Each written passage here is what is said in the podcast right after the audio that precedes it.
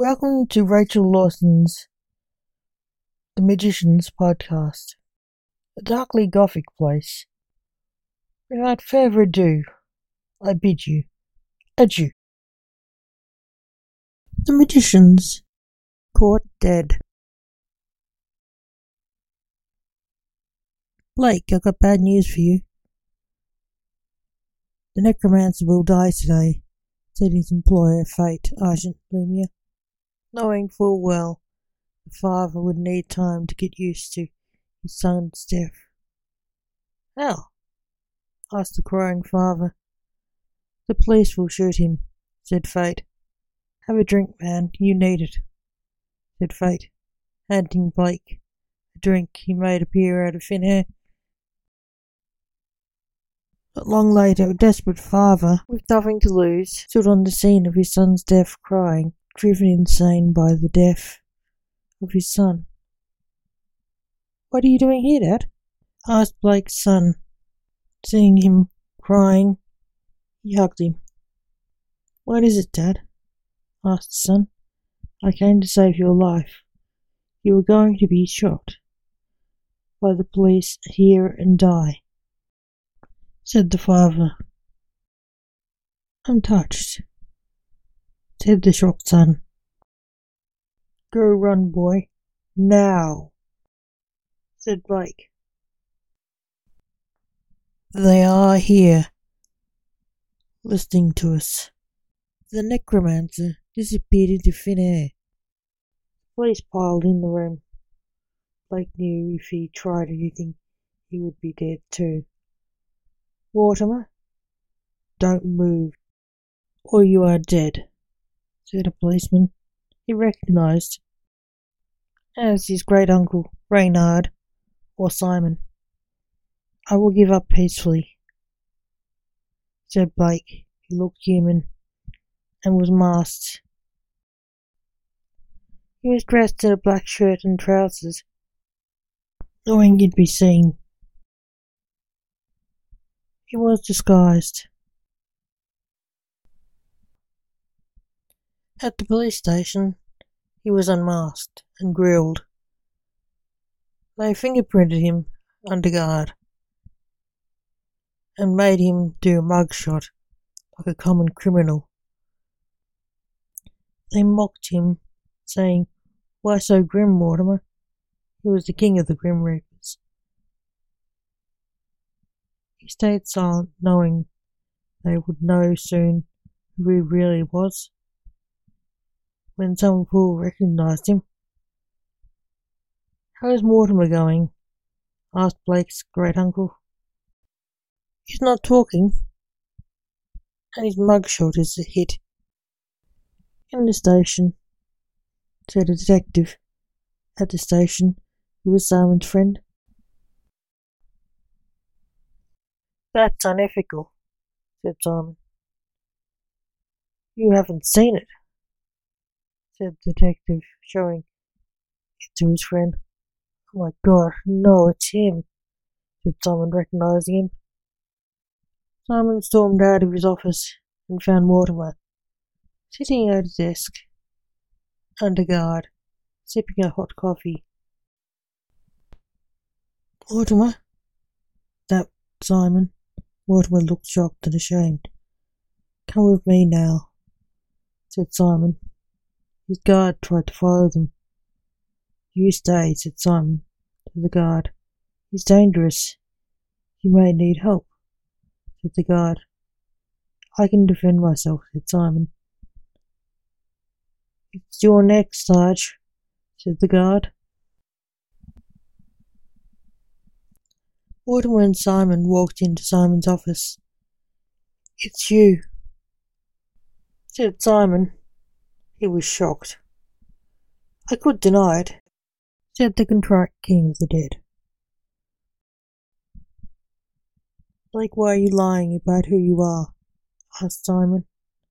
You know why I am, said Blake. I didn't know you even cared about him, said Simon.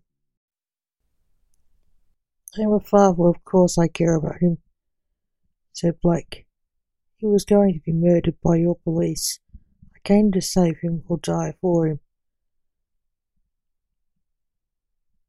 You are a coroner. You are police too. Boy, said Simon. Not now, said Blake. They still are, said Simon. You know as well as I do I've been caught dead. I'm nothing a dead man. And I've been protecting a killer. I'm as bad as him, said Blake. I understand that. But why are you usurping the job of emperor of our people? The dead can't rule our empire. You know that, said Simon. I was wondering when you'd ask me that, said Blake. Well, said Simon. Policeman opened the door. What do you want? asked Simon shortly. We've identified him. You won't believe who he is, said the policeman. Blake looked awkward. He is Blue Midnight, the leader of the magicians, and Dr. Alexander, the coroner who hangs around here. Why didn't we recognize him? said the policeman. Blake looked even more awkward and nervous. I know who he is. You haven't seen Blake without a mask or glasses before, Simon said shortly. We caught him in a mask. Why didn't we recognize him? said the policeman. Blake was in a different mask, said Simon. Do you know about him? asked the policeman. He lied to me too, said Simon Hurd. Why did he pose as two men? Mortimer and Blue Midnight. I thought they were just friends, not one man, asked the policeman. That's classified information, said Simon. You don't know either, said the policeman. No, go away, I need to question my nephew. Oh, the other's looking for his son, said Simon. His son? Which one? He has two. Asked the policeman. The enchanter, said Simon. Oh, that one. Why? said the policeman. He's the necromancer, said Simon. Blake looked sad and hoped his son would escape them. There was a strange noise in the other room. Blake and Simon pushed past the policeman to investigate it. Lance? said Blake, seeing the enchanter walking up to him. Get him.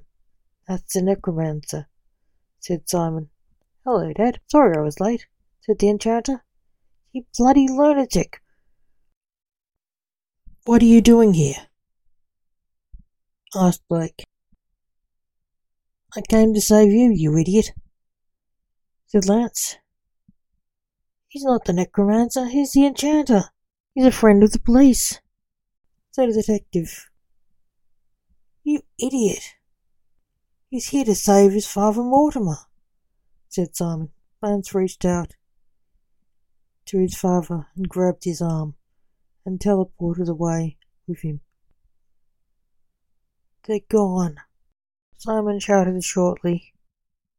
Why did the enchanter steal Mortimer? The detective asked. And you call yourself a detective? Hissed Simon, storming into his office and slamming the door so hard the window in it smashed. Hey, thank you, Dad, said Lance when they appeared in the afterlife dimension. You psychopath. You don't just stroll into the police station when everyone knows you aren't their friend. hissed Blake shortly. You're welcome, Dad, said Lance, laughing. Blake frowned at Lance and then gave him a hug. It's good to see you are all right, said Blake. Someone's waiting for us said Lance. Who? asked Blake, breaking away from the hug. A portal appeared beside them. They walked into it. You! Said Blake, puzzled, seeing a man standing beside his other son, Tempest, the timekeeper. Yes. Me, said Simon. Why are you here? Are you here to get us back? asked Blake. No, I organised your escape, said Simon. Why? Blake asked. You are my family. You may not be my leader, but I don't betray family, said Simon. I think we're here for a reason which is more than just a family reunion, said Blake. As always, you're right, Dad, said Tempest. Why are we here? asked Blake. We are here to undo the past, said Tempest.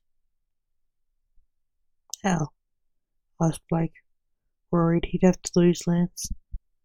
Simon is going back to warn Lance and you away from the place where you were caught and Lance was going to die. So none of this happens, said Tempest. Will we trust him? asked Blake. We can but hope. If not, we have all of time to fix it, said Tempest, chuckling. Go into that portal, Uncle Ray. The timekeeper pointing at a portal near them. Simon walked into the portal and was gone. Thank you for listening. Remember, the magicians will return. So keep an eye on this site if you like the stories and poetry. Without further ado, I bid you adieu. Till next time.